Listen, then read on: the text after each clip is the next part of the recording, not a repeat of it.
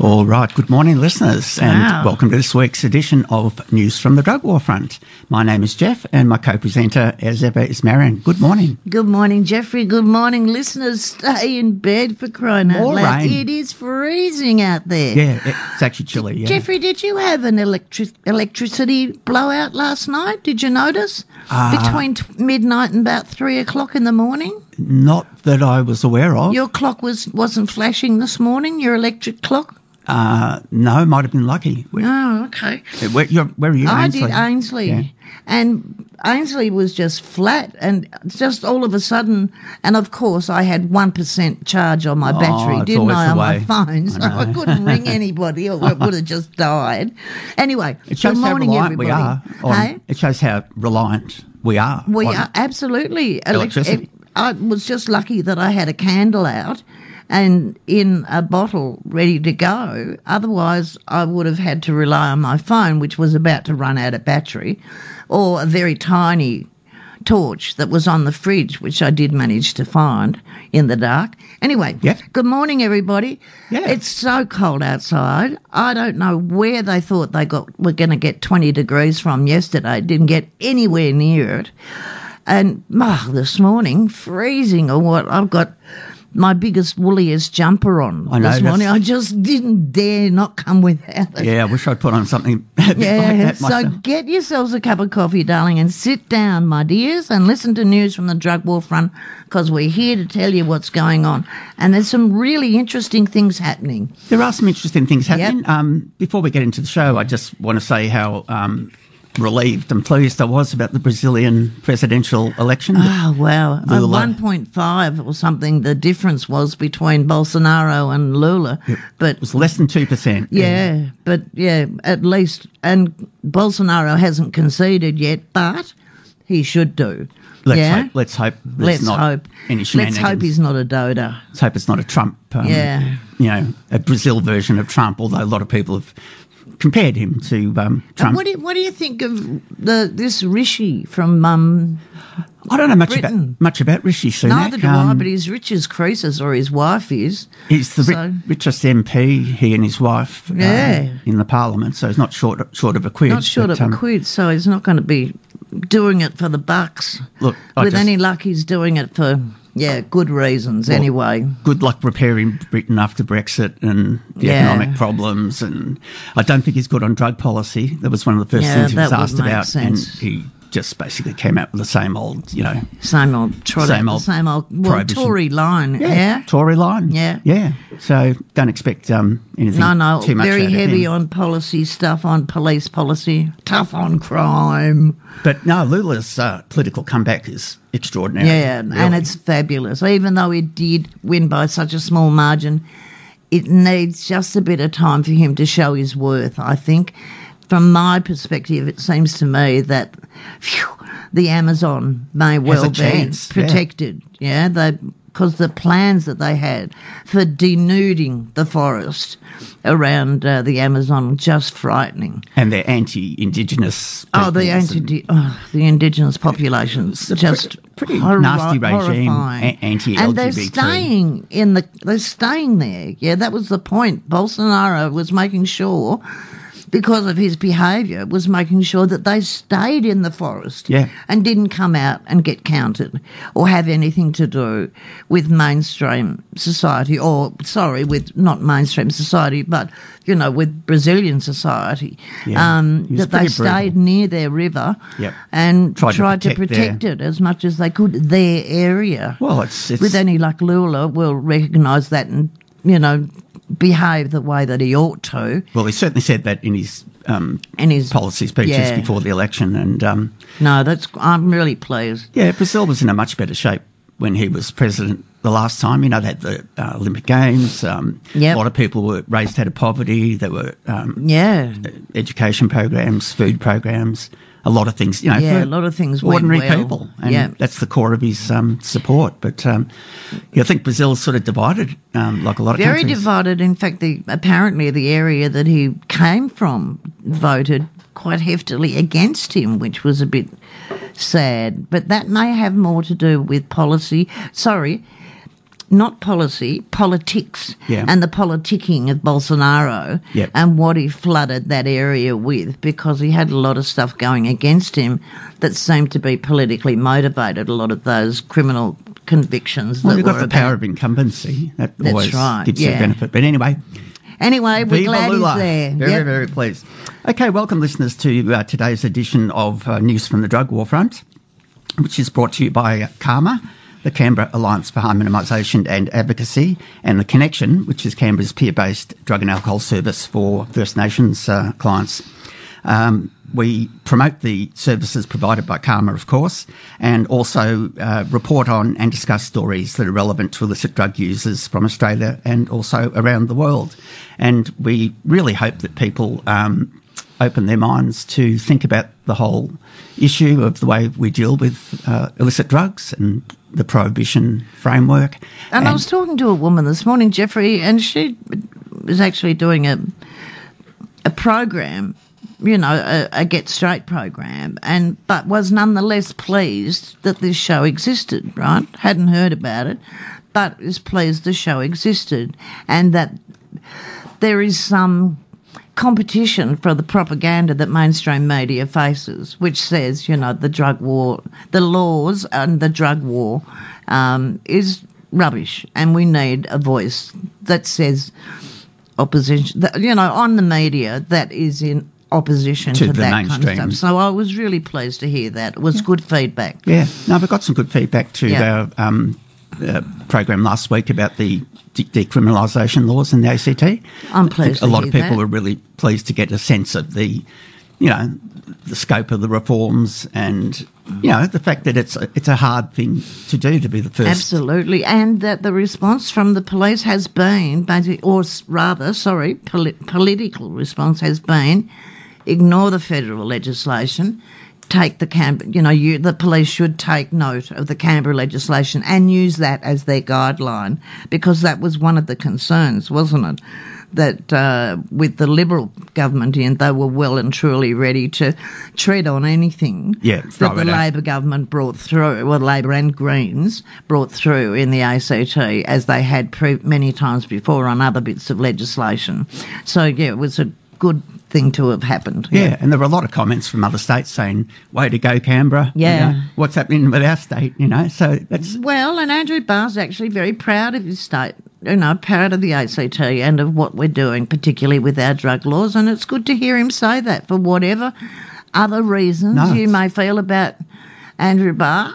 He's proud of what's happening Yeah. as far as drug law reform No. is concerned. credit where it's due for Absolutely. our legislative assembly and Indeed. MLAs. Okay, so CAHMA and the Connection provide a wide range of services, and that's who we represent when we, well, we are brought to you by CAHMA and the Connection.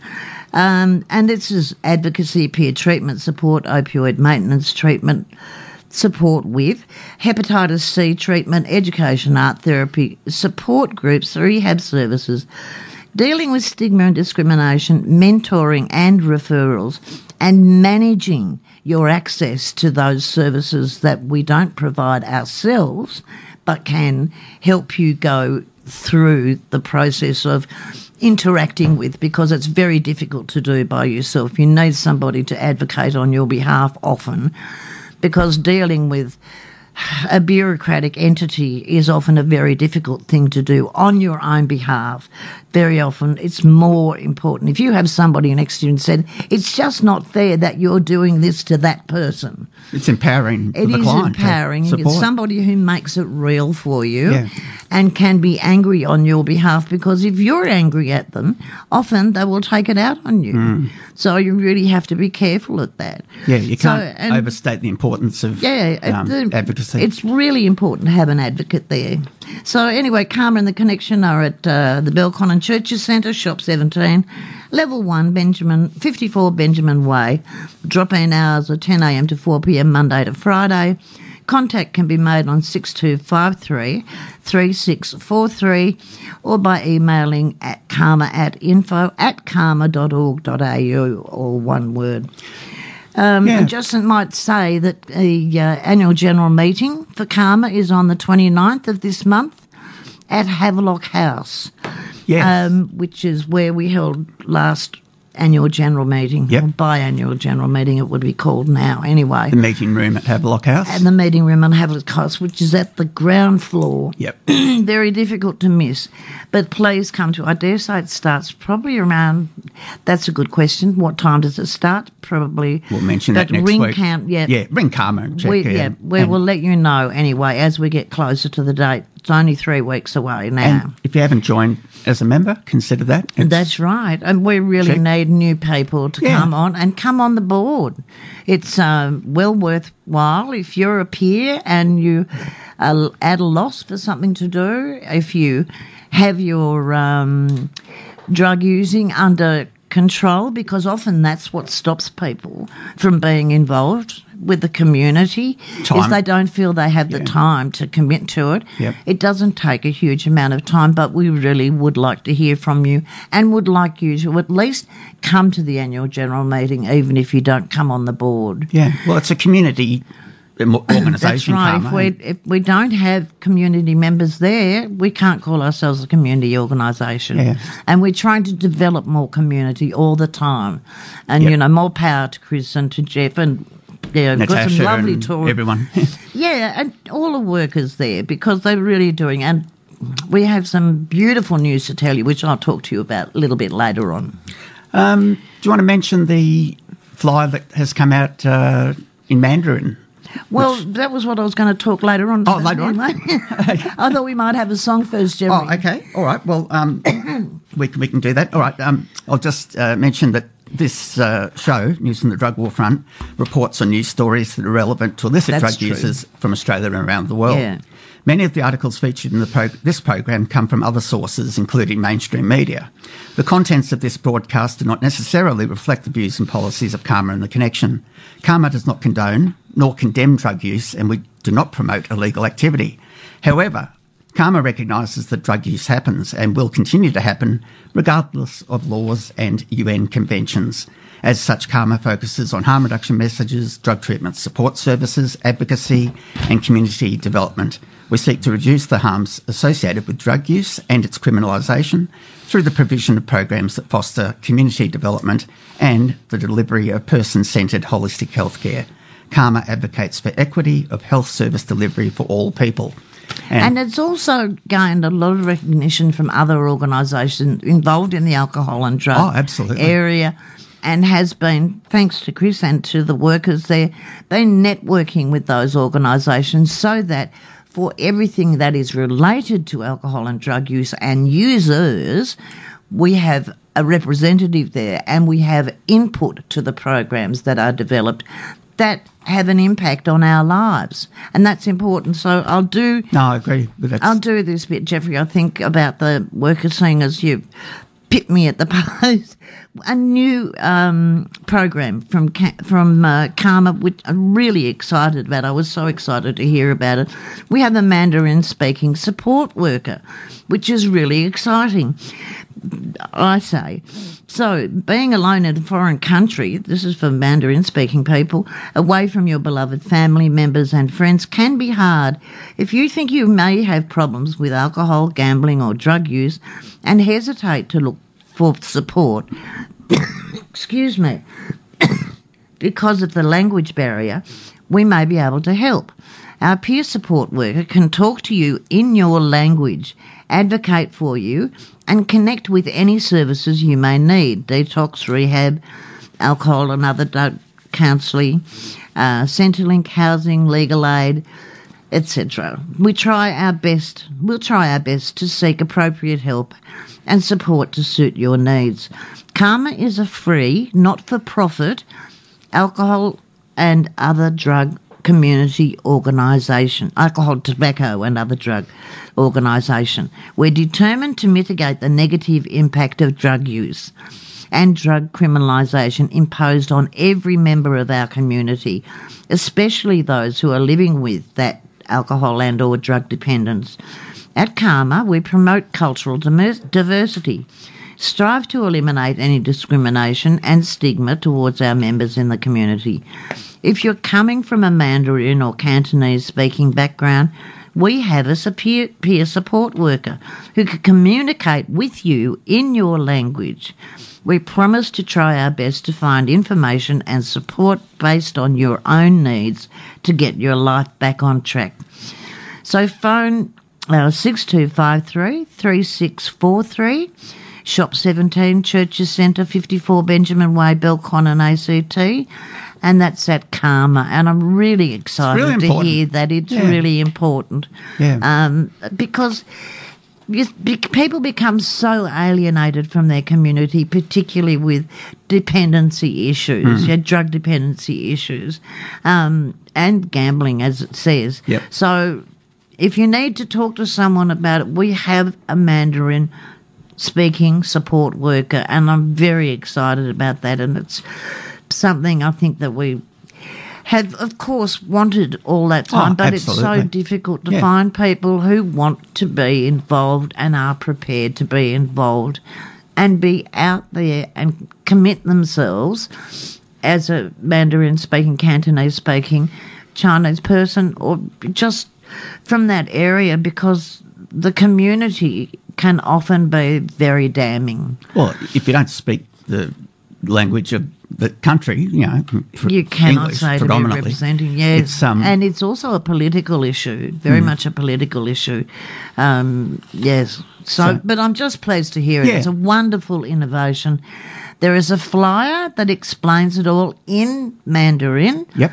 Um, and that's available from CAHMA or on the CAHMA website. And I know Yes. that a lot of people will have access to com- uh, computers that are very advanced in uh, computer usage and maybe a better And you can listen to um, News from the Drug War Front on the podcast or from either from CAHMA, from News from the Drug War Front, or from 2XX's podcast. And it's also on Twitter and Yep. um, Podbean and various pod- Yeah. podcast apps. Actually, I'm glad you mentioned the um, website because it's had a complete makeover. Yes. And it's um, www.cahma, which is C-A-H-M-A dot org dot au. And it's got all the services, all the things that, you know, CAHMA provides, um, articles, information about the drug uh, checking facility, Yeah. um, a whole range of really um, helpful information.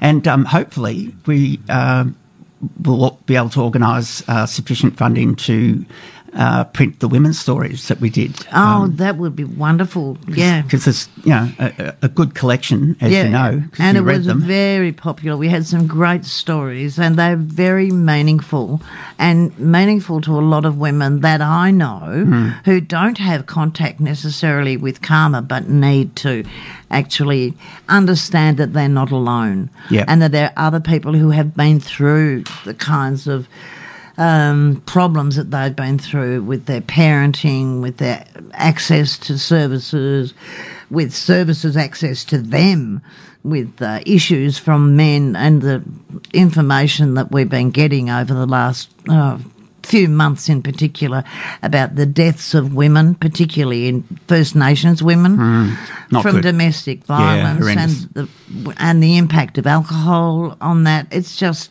horrendous. No, it was one of the So, most yeah, be- powerful initiatives, wasn't it? Um, it was a fabulous project. So to have that those uh, stories in a booklet or laid out for people to read, and then we can Yeah. maybe do them in Mandarin as Look, well. Yeah. There's a, there's a capacity on the website to donate yes. um, through PayPal, so that's another um, Ah, improvement. that's a great idea.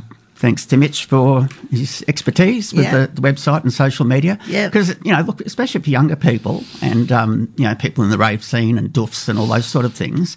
Um, More inclined far to more use- inclined to use. to use the social media Social- than they are to turn up in person. Yeah. Absolutely. And it takes a while for you to warm up to people um, or to an organisation and find that what peer what peer organisation means. Yes. And that's another reason why the CanTEST um, program is also so important. Oh yeah. And we actually have uh, a summary of the second month the results, from the second month, which it's improved immensely. The numbers have been immense. Anyway, It's doing well. We'll play a quick Let's go song. song, And this yep. is uh, your CD, which you brought in, Marion, called London Calling. yeah, and it's Songs- not the Clash. Yeah, which I thought it was. way before the Clash. That's what everybody has said to me. Oh, is that the Clash? No, way before them. This is from the '60s. These songs. Yeah. but the one that you're playing Our is still yeah. by a great group. It's the Yardbirds and For Your Love.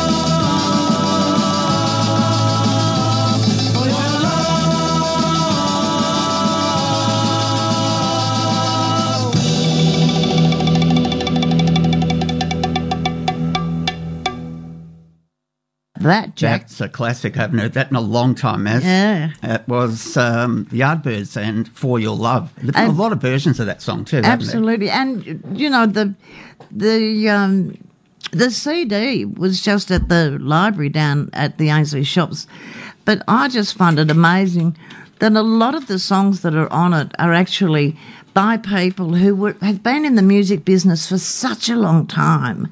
Um, there's one by Chris Farlowe called "Out of Time" that was written by Keith Richards and Mick Jagger. Yeah, and they did actually put out their own version of it, but his was the hit version. Um, Petula Clark. Petula Clark, yeah, which Herman's yeah, Hermits. the yeah. Zombies, yeah, and Steve Marriott from the Small Faces, who Rod Stewart used to play with. It used to be Rod Great Stewart band. and the Small Faces. Yeah, just fabulous musicians. Well, time for a quick story before the 11 o'clock news. Naz. Absolutely, Um, it's yeah. sort of funny, but not really, I guess. But Oh well, it's humorous. Yeah. It's ironic, I guess, is the word. Yep. Um. Oh, okay, I'm doing it. Melbourne man arrested after cocaine-laced frozen chicken truck tried to cross the Hume Hart Freeway. A special task force has been established, including officers from the Australian Federal Police and the Australian Border Force. The AAP drugs updated five days ago. So, a cocaine laced fro- frozen chicken truck tried to cross the Hume Freeway, but did not make it to the other side. Authorities say they've busted a drug smuggling ring with nearly 500 kilograms of illicit drugs worth tens of millions of dollars seized in Melbourne, including 120 kilograms of cocaine hidden inside frozen chicken products. I wonder if that counts for the ice as well. A 42 year old Windsor man was arrested and charged with trafficking a large commercial quantity of methamphetamine and cocaine on Monday, following an investigation into an organised crime syndicate. A 23 year old truck driver was arrested and charged with trafficking in a large commercial quantity of cocaine on August the 24th. Yeah, now evidently police found the cocaine hidden in frozen chicken products in the cargo during an inspection as the truck travelled between Melbourne and Sydney. Both of the accused are facing life in prison. Life. Wow. Wow. Yeah. A special task force of officers from the Australian Federal Police, Victoria Police, Australian Border Force, Department of Home Affairs, and the Australian Criminal Intelligence Commission has been established to investigate the elaborate uh, syndicate. Police also alleged the, the syndicate was operating a drug safe house. Hmm, I wonder if it was actually, you know, they have frozen bags with, with the giblets in it. I Um, wonder if it was chicken, in there. I mean, because it does say in there it was sort of in with ch- inside frozen chicken products. Yeah. Interesting concept. I would have thought that um, freezing them might have um, disturbed or destroyed the cocaine because I thought freezing it was. I thought it was fairly sensitive drug. Not sure, but it's Apparently sort of, sort not, of funny, anyway. you know, a bit different than your It's normal. still tested for cocaine. AFC. So yeah. Uh, look, before we get to the 11 o'clock news, also um, want to mention that there's been a change in the uh, location for the Monday barbecue, like CAHMA does regular outreach Yep. uh, slash barbecues. And the one on Monday, um, starting from, well, yesterday, uh, is now from 12 p.m. to 3 p.m. at Morangi Court in Hawker. Oh, right. That's right. previously at Watson, we did mention that last week Yeah. that it would be changing. That's the right. other thing is today there is uh, um, at the early morning centre the opioid overdose Oh, yes, recognition and response with naloxone workshop. It'll be held today at the Early Morning Centre, 69 Northbourne Avenue. To book a place or get further information in case, because it's going to be on every the first Tuesday, First Tuesday of every, month, from yeah, now on. At the end, early morning. Um, call Dave or Damo on 62533643, but it's on today at 2 o'clock. Yep. And it'll be finished in time for the Melbourne Cup, don't worry. okay? You got a tip? Got a tip for the Cup, Geoff? Remember as a kid how important it was? You'd do a sweep at school. Yeah, and Victoria has a day off. yeah, Yeah, it's public holiday still, yeah, isn't it? and it's going to be very heavy track for anybody who's interested in racing. Well, it's it's- got to be wet. Someone was telling me that there had been done work to, you know, preserve Flemington Well, from they flooding. did at at the risk of surrounding houses. areas. Everybody else has been flooded, but the track has been kept intact. Shows the power of gambling. Yeah, it's amazing.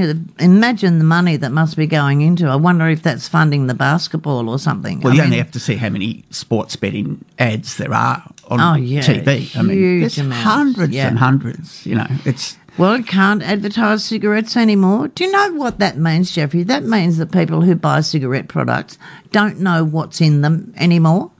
And yet, according to the Food and Drug Administration, like Australia's Australian standards, you're meant to be able to know what the contents of anything you ingest is, what what's in it. well, haven't they been really um, careful about revealing all the ingredients, like Well, for decades? I, I've had a look at it, and I've got I a packet of snakes on me, Geoffrey. hundreds of chemicals. And yeah, and they have really, there's nothing in it that tells you what's in it. Except it's gonna cost you a fortune. Except uh, it will either tell you it's smoking causes emphysema. There was another one that I said that I, I'd look at. There's a range of things, but it does not tell you what's in it. And I just thought that that was against the law. I remember a packet I saw in um, London in 2010, and it had a blood-filled syringe, and it was equating smoking to leading on. With, with to injecting. And I actually asked the um, the guy at the little you know street vendor to find me a packet with that picture, even though I don't yeah, smoke. Oh no, to bring it back. It's that would be wonderful to see that. That's amazing. Anyway, we've got the uh, national news coming up, and Yep. we'll return after that. All right, uh, welcome back to this week's news from the drug war front, and um, I think we'll play a song while Marion's having a cigarette. Uh, this is Santana and Europa.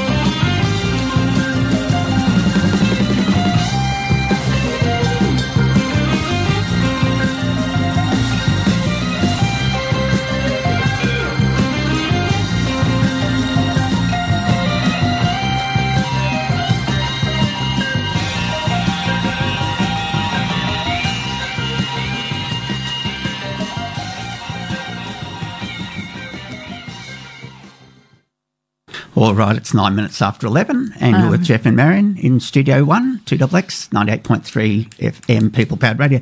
You can tell that Santana, I within was a few just going to say notes, that no, you? no, no, um, no way of discriminating against discerning who that was, other than Santana. Yeah, I do just love- the the the guitar chords, the riffs. You couldn't mistake it for anyone else. Well, it it was a real pioneer of that Latin, um, you know, sort of influence samba, and, and the guitar style is Yeah, and yet too. and yet the album it comes from was about meant to be about the supernatural. Yeah, um, in fact, that was his probably his contribution to it. It was a great thing. The other one that came from that, hopefully, we'll get to play it later on, was Smooth. "Smooth" by Rob Thomas, Thomas, yeah. which was a big hit. Yeah, it brought him back into relevance. time, yeah. after was- dropping out of sight. Yeah, and the uh, the uh, video clip I remember seeing um, when I was at Her Majesty's His Majesty's um, service Oh. or the Prime Oh, right, Minister's, okay. yeah, Yeah. Governor General's service. Look, I thought we might um, just run through the, the basics of the second month of CanTEST, the health and drug checking service that's um, set up. It's Yeah, hours, uh, 10 till 1 Thursday and uh, 6 till 9 Friday at Yep. uh, 1 Moore Street. Um, but a very uh, huge breakthrough in terms of providing uh, factual evidence about And we did say last week that we would bring you some more um, information about it as it came to hand. Indeed.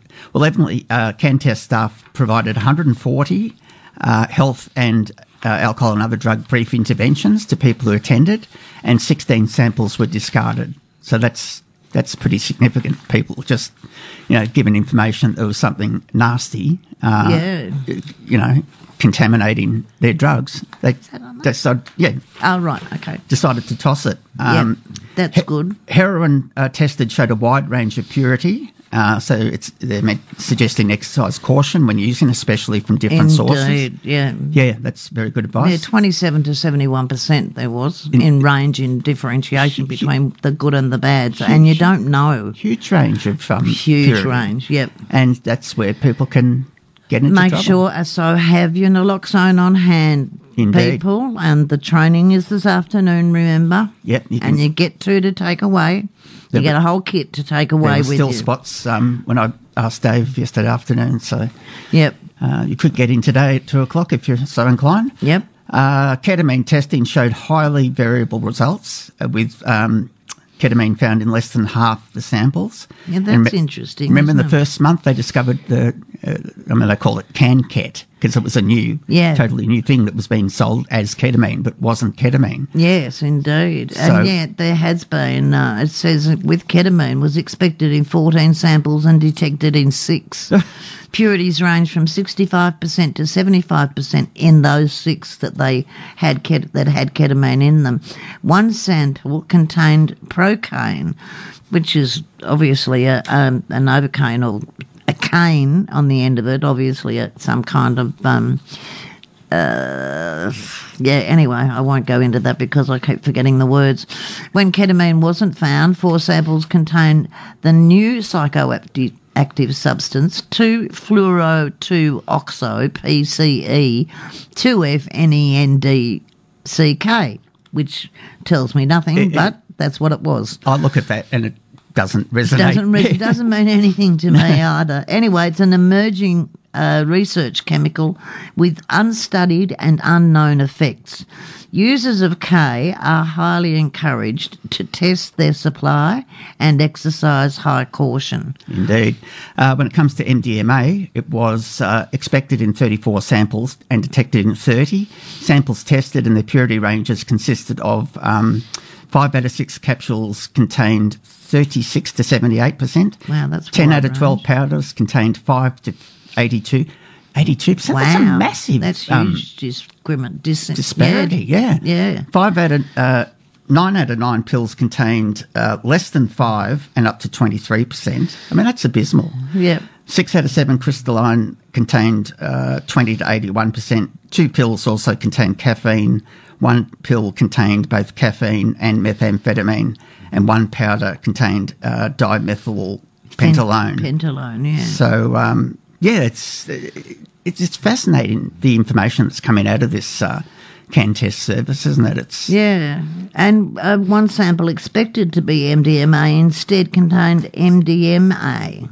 MDA, sorry, contained MDMA, and it was 58% pure. And cocaine, back, remember we talked about cocaine the first time, and how low the average. how low yeah. it was. It was expected in 14 samples and detected in 13. Uh, purity ranged from less than 5% to 71%. Wow. One sample contained no co- cocaine and was found to contain methylphentamine. Phentamine. Methamphetamine. Methamphetamine, that's right. Beg your pardon, Geoffrey. Didn't read that properly. Uh, but the heroin section, it said it was expected in three samples and detected in all three, with purities ranging from 27% to 71%. So, sort of similar to the first month's findings. Pretty much. Uh, yeah. To date, no fentanyls have been identified in any samples tested. So that It's interesting that there are only not many samples of heroin are being brought in. Do you think people don't want to um, give up I think their, their pieces of how little heroin they get? that might be a factor. Because it's expensive. yeah. yeah. I mean, look, they don't need much to test. That's what needs to be told. Well, yeah, but point one of a, a gram is You're paying- very little. It's very expensive. Yeah. That's the price for like eighty dollars for point one of a gram. And I think also the um, the language, you know, it was originally when the trials were done, it was pill testing for Yes. music festivals. Yeah. And that I think is still. Um, so we're still a lot of finding people pills. still thinking it's yeah. just for yeah. Because if you know, if we look back and see what we've been, t- they're talking about capsules, uh, crystalline. Yeah, we're talking mostly about pills still. Yeah. but it is actually about all It's drugs. all drugs. It's Yeah, drug checking service. Yeah. So methamphetamine expected in three samples and detected in all three, and purities range from sixty to sixty nine percent. So that's not uh, a big range, really, is there? And I think the latest wastewater sample um, Oh. survey said it's still the number one used drug. I mean, I'm, I don't know how much that's costing and how accurate that information is, but it's still going ahead. And it's infuriating. It's an, it, it seems to me it's a very expensive way to find out the obvious. very spurious results. well, it's not accurate like this is. This Can't is, be. It can't possibly be. No, this is accurate. Yeah. You know, you bring we know. Yeah, and they're the- bringing the sample and they're testing it. Yeah. You know what it is. Now, look, we've got a story that shows. I, I I was very concerned when I read this because it Yeah. shows what ha- can happen in a prohibition. Uh, Well, it's a it's, Paradigm. it's a dead straight lead, isn't it, Geoff? Yeah. Yeah. The fact that it is illegal, this is what happens, and this is what can happen. yeah, it's from Daily Mail Australia, October the 31st, by Jesse Highland. And it says, a read cocaine kingpin's dark WhatsApp warning to dealers selling the party drugs for cheap, on the cheap. Quote, we will go after families and keep prices high. A shadowy cartel known as, quote, the Commission has warned drug dealers that their families will be targeted if they continue selling cocaine at a discount price. The Standover Group sent an ominous WhatsApp message to Sydney dealers recently warning them to, quote, play ball and keep prices high and don't make the mistake and ruin lives. Ruin lives. The text, blasted out in capital letters, was unmistakably seriously in tone and comes amidst a spate of shootings, kidnappings, and assaults in the city's underworld this year. Well, this is happening all over the world. That's isn't it? right. It's not just. It's just that it's happening in Australia now. Yeah. And it's only been connected with drugs recently. Yeah. Yeah. They made the connection finally. Uh, it goes on to say to everyone working in New South Wales, we've written a text um, due to prices dropping, said the message first published in the Daily Telegraph. The Commission will go after families, drivers, storages, transfers, and legitimate businesses. It concluded play ball, keep prices high, and don't make mistakes and ruin lives. Thank you. It's pretty Yeah. threatening. And badly spelt, I might add. Yeah, yeah. Yeah. Well, I the, guess it it- goes on. The commission is believed to have been established by senior members of the Comanchero outlaw motorcycle gang. Early last year, the price of drugs began to rise after the, the commission enforced a tax for drug shipments arriving into Sydney. A text message sent last year said that to all main players in Australia and abroad who land work in Sydney, New South Wales. As of 2021, there will be a Sydney Commission that will be formed. This is still in the text. The message went on to complain that the price had, had had, had, of meth had dropped because there is no structure, no rules, no reasoning, no sense. New South Wales Police claimed cocaine had jumped by $50 a gram to two, $300 a gram at the time, which they suspect was because of the tax. Now, that's a real worry, Geoff, and that's a direct line from the criminalisation of drugs Absolutely. if that doesn't say out loud that if you keep things illegal, then those people who are involved in illegal activities will maximise their access. They will do whatever yeah, it takes and do to whatever it takes to keep control Yep, and maintain their profit. and yeah, maintain their profits and threaten community members with death and destruction and dire consequences if they don't comply with the so-called commission's rules of operation. I think they've watched too many uh, Hollywood It- mafia it's movies. just if they would learn to spell, it would make it. I'd be able to not laugh at it, but the, it is not funny, really. No, it's not funny. But in fact, they, when you read it, they don't spell it even properly. At least they could get someone who could spell properly to write it out for them.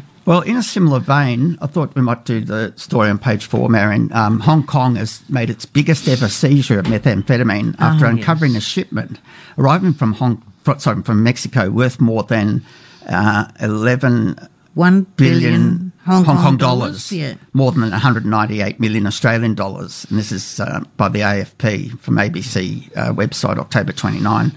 This Cu- is authorities have said that. Authorities have said, yeah. Yeah.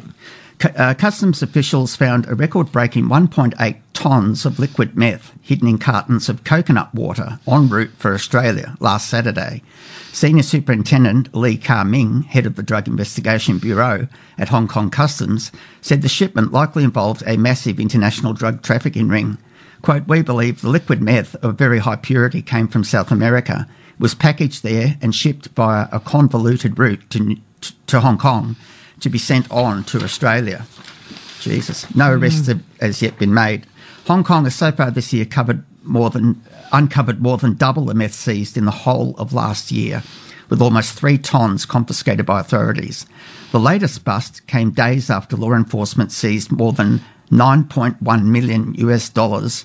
That's more than 14 million Australian dollars hidden in electrical transformers, which was also headed for Australia. So mm. serious amounts. It is. Hong Kong authorities were al- alerted via intelligence exchanges with overseas law enforcement to the possibility of large liquid meth shipments arriving in the city, customs officials said. Quote, coconut water, quote, ship, uh, bracket shipments from Mexico are extremely rare, he said. The last time was 2016 and weighed just six kilograms. The contraband was found among other goods in a cargo container and identified using x rays last Sunday. An online search for the shipment's alleged recipient, an Australian company, came up empty, officials said. So people who are receiving are getting smarter about hiding their identities.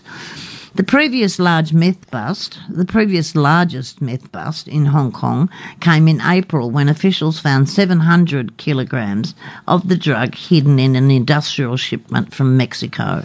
So huge amounts are being sent to Australia um, because it sells for top dollar here. Indeed, it does, and is becoming more and more popular. Yeah, because of the lack of other drugs, and it seems, particularly through the CanTEST results, that people, although they have a drug of choice, will take, which is cocaine, will use methamphetamine or yeah, meth, use methamphetamine as an alternative Yep.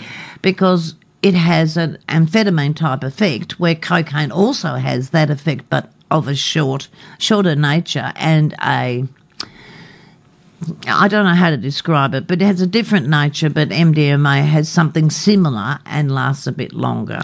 Well, it just goes to show that prohibition is going to lead to um, more and more um, huge shipments. That's Um, right. And use CanTEST because we still don't know what we're getting. No, Yeah? no. The only thing that we can say for sure is that if you ask for, if you go to get heroin, you'll get heroin. the purity could be, uh, Could be questionable. Yep. But we get he- we do get heroin. Yep. But the other tr- drugs, which I'm so glad they're testing for, need to be looked at, and we need to be thinking seriously about why the drug laws are as they are. And it, it's time now to stop just thinking about it and just talking about it, but get into making a difference as we are in the ACT, changing the drug laws to sensible laws rather than putting people in jail or making them, you know. And it's not as if drugs aren't available in jail, Geoffrey. Well, that's also true. Yeah. So we can't we can't say that we're putting them, you know, taking them away from the community. The drugs are going into the communities in jails. Everybody that we know Yeah. that has been to jail has had access to drugs of some form or another. And drugs are available in countries that have the death penalty or execute- Absolutely. It doesn't matter what the penalties are for possession or sale of drugs, they still will be available. Yeah. When the Just the price will be higher. yeah, the price will be higher. Where the risk is higher, the price is higher. yeah. It's the iron law of pro- prohibition. Indeed. I might play a quick song. I hope this plays. It's a bit of an old CD. It's um, from the film The Crying Game, Boy George. I get it. Uh, let's hope it works.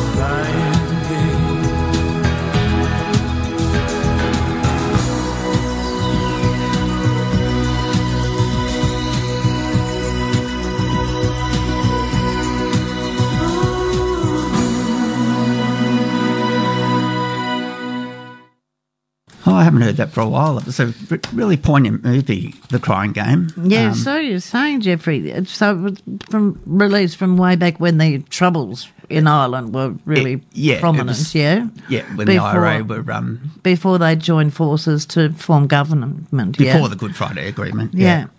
But uh, yeah, okay, it's coming up to 29 past uh, 11. You're Yep. listening to news from the drug war front. on Um, two double X ninety eight point three pub commission uh, public radio. Two Indeed. double X. Um, and again, thanks to uh, 2XX for their support and the support of all the other um, great original shows that are made um, and Yeah, and if you feel that you want to support 2XX and public radio, which is a really important service, you can do that by getting in touch with 2XX, uh, donating money because it runs on public funds. It is not funded from any other source other than public money.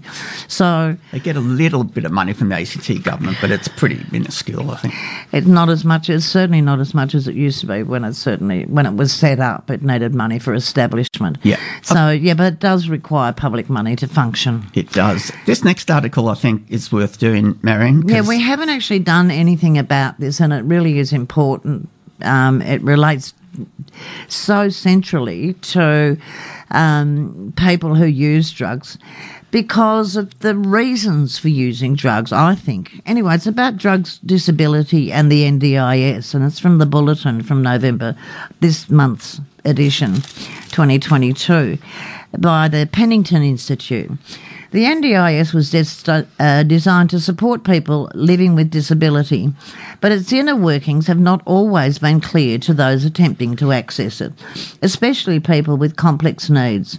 How does the NDIS work for people with co occurring disability and drug use? The Nas- National Disability Insurance Scheme, or NDIS, was first piloted in 2013 and became fu- fully operational in 2020. But there are many unanswered questions around how the system is meant to serve people with disability who also use drugs. Can it cover the costs of drug treatment, for instance, or does drug use itself disqualify someone from accessing the NDIS? And that's a really pertinent question because very often drug use stops services from wanting to be accessed by those people who are using drugs. or the rules were applied more stringently, or you, That's right. And particularly if you're talking about people who are young, so under 16 year olds, you cannot acknowledge that a person uh, under 16, I think it's under 16 still, uses drugs and, and deal with them as a drug user. So that makes it, that means that they will not access the service full stop and means it stops it's just a barrier Yeah. another barrier to services and another indication of the discrimination that drug users face. Another service that Yep. won't deal with us. Okay, so by all accounts, getting into the uh, onto the NDIS as a person who uses drug, people use PWUD, is a grueling process. The first set of hurdles, such as individuals typically face, such individuals typically face are practical barriers that prevent them from completing an application. Anthony, obviously not his real name, a senior occupational therapist with CoHealth, says that most of the team's clients are dealing with multiple compounding factors, like housing, like housing instability and forensic histories, quote, which go hand in hand with substance use. The quote goes on, they often don't have stable accommodation, so the stakeholders who are trying to assist them have nowhere to send the paperwork to be filled out. Uh, the end of the quote. Consistent uh, access to a phone or a stable internet connection are similarly rare. Even when these needs are taken care of, the process is anything but straightforward. Anthony speaks of, quote, the undue or unnecessarily complex complexity of accessing the NDIS, with clients routinely forced to relay the same, often traumatic information to multiple agencies. Quote the serv- they the service providers are so separate and s- that they don't talk to each other. So it's often an exercise in futility at least from the client's perspective mm. Quote they will generally find the entire ndis process overwhelming They know the uh, they kind of know about the NDIS from their peers, and by the time it comes to any NDIS discussion, they've heard from their mates it's not worth it. It's too hard. Claire, another acronym, uh, not not her name, a Sydney-based NDIS recovery coach, is even blunter. Quote, it's literally a nightmare. If you don't have someone, someone holding your hand like a psychologist or a GP, you're, uh, you're not going to do it. That's pretty clear and straight to the point. That's pretty straight to the point, yeah. Then there's the question of whether drug use can be grounds to reject a claim. Anthony states plainly that this is not the case. If it were, he reasons, he would have no clients. Jen Madsen, a mental health advisor working with Hireup in complex support, says that active drug use does not disqualify someone, but the support on offer does not extend to drug treatment. Quote, they'll have a diagnosis, that's their primary diagnosis, and then they, may have developed addiction issues along the way. What what they're getting the funding for is that prim- primary diagnosis, not for drug and alcohol use. She also stresses that problematic drug use can complicate the application process and create safety risks for support workers, risks that Hireup is unwilling to accept. Quote, we need to ensure that they're on the road to recovery, she says of her clients, that they're in a safe space and our workers are going out to safe environments. So the old, uh, you know, The old every, every drug user is a beta upper. and potentially a risk to Yeah. caseworkers. Claire raises a related problem. Quote, a mental health condition such as schizophrenia or bipolar might become invisible in light of drug use. End quote. Someone applying for the NDS, NDIS may not be able to prove that it is their disability rather than, than their drug use that is negatively impacting their life. Stewart, uh, obviously another alias, has been on the NDIS for a serious physical disability since 2015, but he has never disclosed his decades long heroin dep- dependency. He has heard many instances of peers being strong armed into treatment options that they did not want or didn't feel ready for, such as opioid substitution therapy. He says that these recommendations, though technically voluntary, come with an implied ultimatum. Quote, it's like, well, you don't have to do this, but we would strongly advise that you do if you want to stay on the program that, hmm. that you do, end quote. Beside these specific concerns, there is the more general issue of stigma. A lifetime spent navigating government systems and support agencies has instilled in Stuart an instinct for secrecy.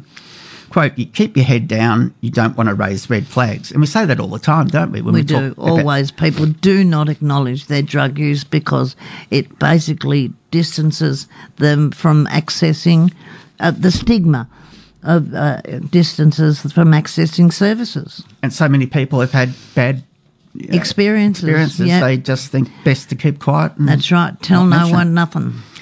To illustrate, he relates an incident in which a visiting support worker was moved to declare her Christianity upon seeing a Bible on Stuart's coffee table. Stuart, a staunch atheist, had inherited the Bible when his mother died the previous year, but he chose not to correct the support worker's assumptions. Quote, if she thinks I'm a Christian, well, that's probably better for our relationship, he rationalises. I'd rather she thinks that I'm a Christian, which is false, than I'm a drug addict, which is true. Understandable as this approach may be, the obvious drawback is that it inhibits Stewart and others in his position from accessing the help they might need or even finding out whether that help is, is available. Despite its many flaws, Anthony says he is, quote, a big proponent of the value of the NDIS. I would argue that without the NDIS, some of the participants that my team was servicing would be in a position where they weren't ever able to achieve any sort of stability. He hmm. cites one client with complex needs, including drug use and an extensive forensic history, who, prior to accessing the ND- NDIS, had not had stable accommodation for a decade. Without the NDIS, those mental health issues would never have been addressed because the drug issues always came first. I had a friend who has been on priority housing list, or on, sorry, emergency housing list for eight and a half years. Whoa. Eight and a half years. Is that the top classification? about as top as you can get. Yes, not Wow. not just priority, but emergency. So she, but eight and a half years. that's just crazy. I think housing. It's hard enough to find rental accommodation, let alone Yeah. priority housing or emergency housing. It's just That's- ludicrous. That that needs Yeah. serious investment, doesn't it? It does. Yeah. Um, anyway, Anthony qualifies this example by noting that such cases are not the norm, admitting his astonishment that this client was able to access the NDIS at all. Excuse me, I think she had a fantastic occupational therapist and outreach team. Indeed, having a committed, compassionate, and well connected support team who will advocate on the client's behalf is usually the key to success. And we say that all the time. We do. Yeah. It's one of the things that CAHMA does for people is advocate. And if you have a support team that advocates on your behalf, you will often succeed in getting access to the services that you need. Indeed. Anyway, to continue, but whether your team meets those criteria is mostly down to luck, and that's true too. Megan, another alias, a person who uses drugs from Sydney, is of the same opinion. Quote, if the support worker is someone who has a lot of stigma in their head around substances, that's going to affect their ability to do their job well. She counts herself lucky that she was assigned a support team with their own lived experience of drug use, which made it easier to breathe, broach the subject without fear of judgment. And I wonder whether it's about acknowledging that you've had an, a lived issue, mm-hmm. yeah, lived experience with drug use, rather than because I think so many people have lived experience Yeah. that they're more likely to be they're more the norm rather than those who haven't had any experience with drug use. But that's just my opinion, Geoffrey. Uh, yeah. You could definitely argue that. Yeah. Yeah. Anyway, um, but sometimes that that's you know having lived experience makes you doesn't make you any more sympathetic. It No. makes you less sympathetic. Yeah. It's no guarantee of anything. No guarantee of sympathy to or em- empathy. Anyway, uh, Jen Madsen agrees that people who are considering considering appro- uh, applying to the NDIS should first surround themselves with a strong support team. Team, and she presses the importance of coming to their first meeting armed with all the necessary documentation. But she also has a bleaker message for prospective applicants quote, understand that the process is going to be traumatic in itself. It sounds terrible because we're trying to assist people, but they go through this process of invasion. What happens when you do this? Who supports you when you become unwell? Do you experience suicide ideation?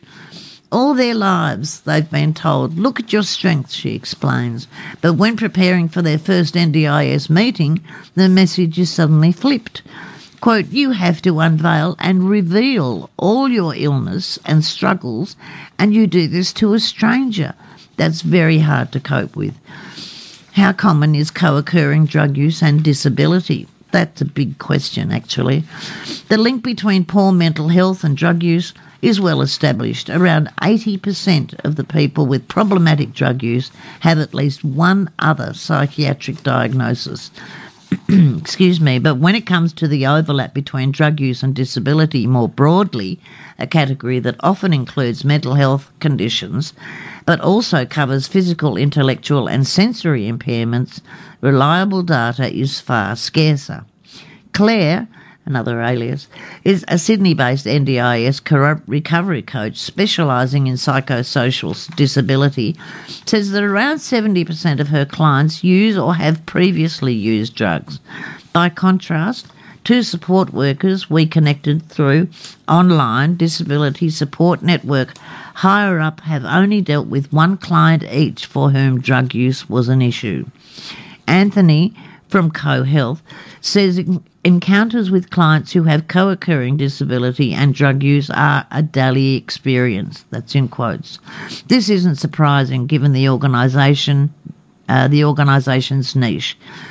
Quote, helping those members of our society that have some difficulty accessing health services and advocacy for various needs that they have. Yeah, look, I thought that was quite an interesting take because I a, yeah, come across much that um, talked about the NDIS. in a pos- well, in a, it's a very complex system. Yep. But it becomes even more complex you when you add in- drugs into the mix. Yeah. Yeah. Yeah. But it's very. I mean, I remember we had one.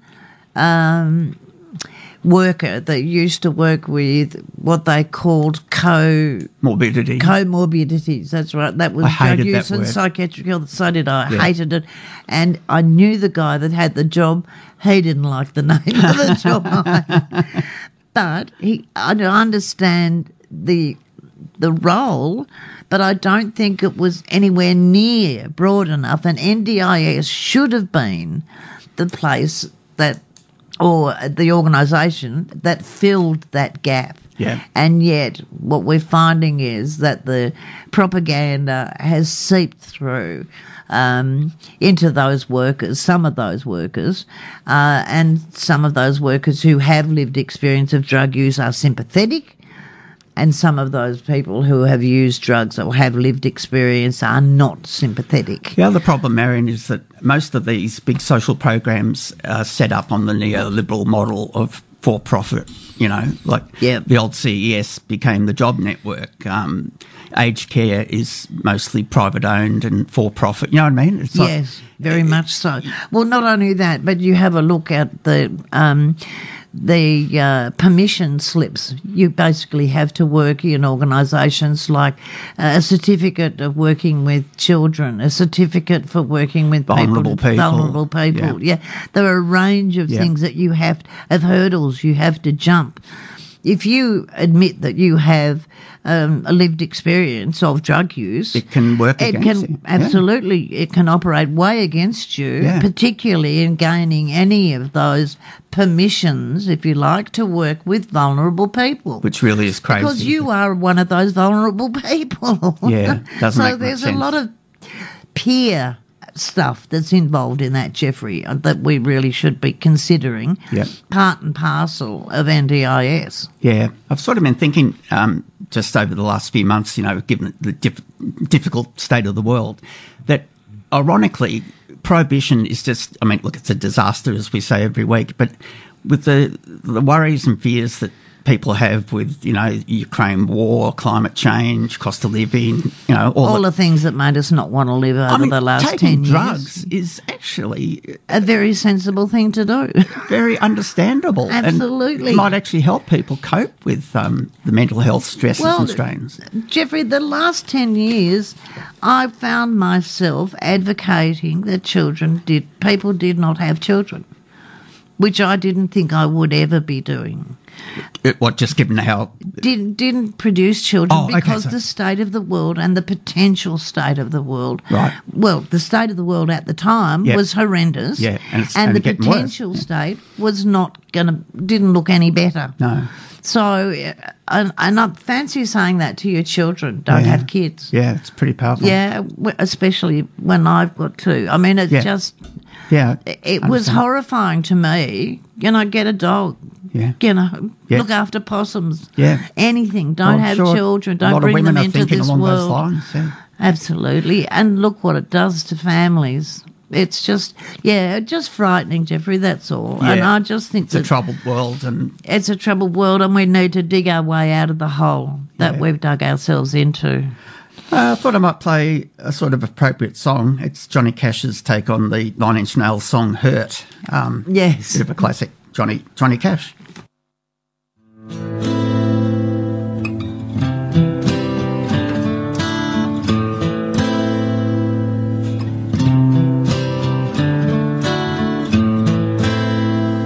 I hurt myself today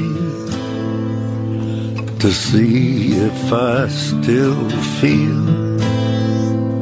I focus on the pain, the only thing that's real. The needle tears a hole, the old familiar sting. Try to kill it all away, but I remember everything.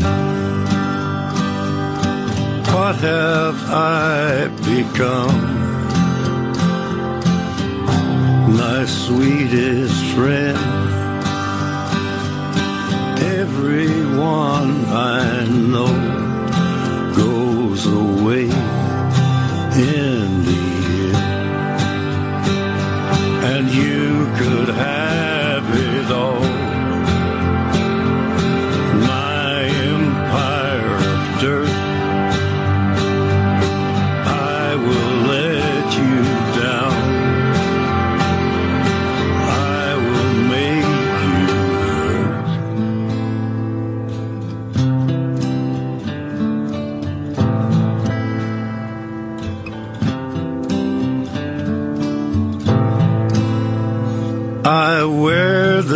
Crown of thorns upon my liar's chair,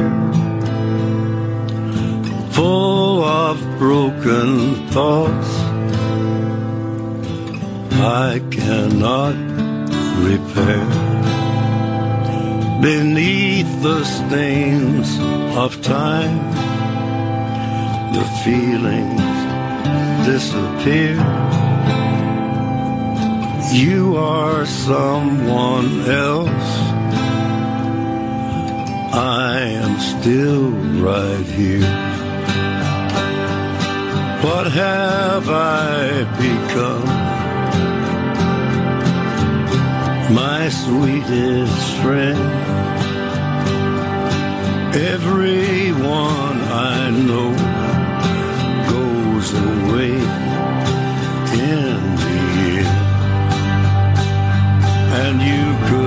could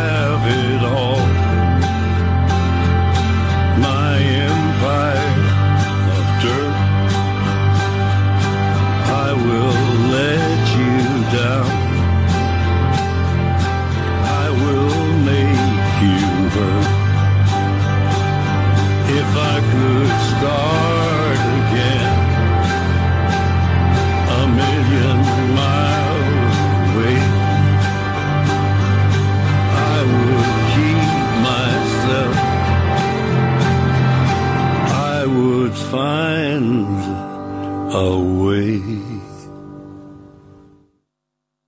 Uh, very powerful uh, take on Hurt by Johnny Cash. It is, isn't it? Yeah, the video is actually extraordinary too because it shows um, images of his whole life and, you know, it's, it's just Yeah. beautifully shot and really poignant. Um, I think I shed a few Was tears that the first time I saw it. after his death, or was he doing I think he was doing a live performance, a live, um, uh, just a, him and the guitar? He, yeah. was, he was doing a series of albums. Um, like a, a famous producer, I can't remember his name, decided that he warranted um, an opportunity to record some more songs before he passed away, given what a great Okay. career he'd had. And he Yeah. dropped out of public view, and a lot of people didn't, you know, yeah, buy his missed records. him. or- yeah. and he did some beautiful stuff. Listen, um, just uh, to close out the show today, of course, is International Drug Users Day. Yep. And uh, I couldn't find a, a statement for um, today, but the, I've got inputs one from last year, which of course talks about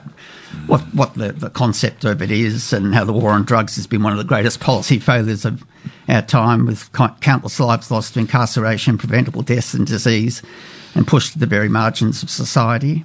Um, and essentially, what we're, we're trying to do, we're trying to celebrate uh, the history and affirm our rights. Now, Yep. today on CAHMA's Facebook page, every hour there is going to be an update on uh, International Drug Users Day. So, um, if you on socials, check out CAHMA's Facebook um, uh, site or page. Yeah, there's a great. And don't forget, we have the Mandarin speaking worker. So I'm Yeah, hoping maybe if we're going to do every hour, um, maybe they might do it in Mandarin as well. I'm not sure what the plan is. It would be lovely if they did, but I just want people to just exhort people to, if they have, if they speak Mandarin, that that is their first language, their language at home, that we have a Mandarin speaking support worker at CAHMA. And please get in touch for CAHMA with any problems with alcohol and other drug use and your relationship with organisations or your community or your family or discrimination, any of the services that CAHMA provides, we also provide via our Mandarin speaking support initiative. worker. It's a fabulous initiative. I'm very proud of it. Hopefully, we can extend it. Um, look, just finally, I mentioned that um, the point of care testing program, which is um, the update where you can get your blood taken by a pinprick. Um, there was a launch of that program by the Minister for Health, uh, Rachel Stephen-Smith, last Thursday, Yeah. 27th of October at HEP ACT in David Street in Turner.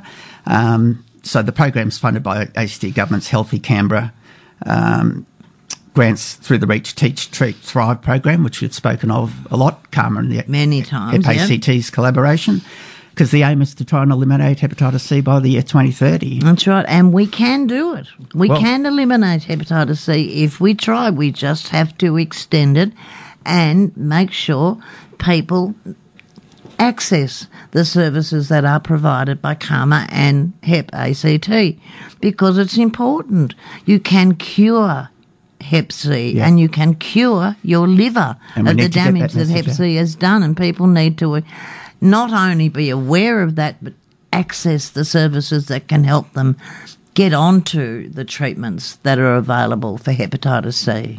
Well, that's also been a big part of the Eliminate Hep C project that Burnet Institute has been coordinating. Um, because, you as you say, the direct acting antivirals are capable of curing you of Hep C and um, which is restoring your phenomenal. liver. Yeah, I- just phenomenal. It's, it's so we can't cure HIV, but No. we can cure hepatitis C. Yeah. no reason why you should live with a, de- a deteriorating liver because of your hepatitis C. We can cure hepatitis C. Just get access to either the Reach, Teach, Treat or the pinprick test Yep. to have a look at your hepat- at your liver function, and get in touch with the service or with CAHMA via the uh, bus. Yeah. Well, we're going to have the point of care um, equipment Point of care on testing. Fridays and Mondays. Yep. So we'll keep you up to date on the details about that. But Yep. the last figures I saw was that the Kirby Institute said that uh, uh, more than 90,000 Australians have been treated with the new direct acting antivirals, but that's only about half of all the people currently HIV positive. It's an estimate, but yeah. there's still a, a ways to go. But, uh, Well, I'd be interested to know too how many of the people with HIV who are HIV positive or who have HIV are also hepatitis C positive, because the combination of um, sexual transmission and needle stick or needle injecting, sharing injection equipment. I'm not sure. well, I just think it's an interesting question. It's an open. I'm not expecting an answer, Geoffrey, from you. I'm just saying it's a question that's out there that maybe people who have HIV AIDS need to have a look at their hepatitis C status because it may impact the effect of you and your functioning. It wouldn't hurt to get cured of it. Okay, that's us for another show. Take care. We'll be back again next week. Um, we love you all. check out the CAHMA Facebook page, check out the website, and um, take Talk to care. your friends. Tell them that um, we're on the podcast as well. Yep. Indeed. Bye for now. Bye.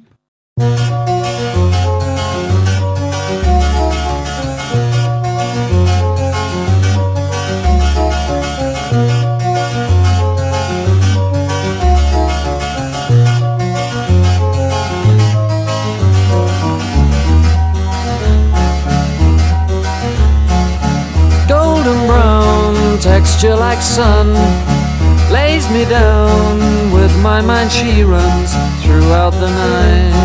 No need to fight never a frown with golden brown. Every time just like the last on her ship tied to the mast to distant lands takes both my hands never a frown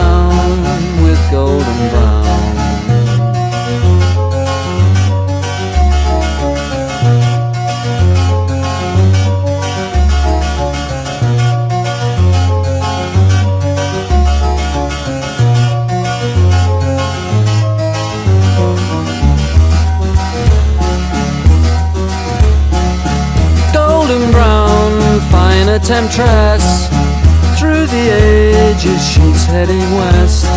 From far away, stays for a day, never a frown.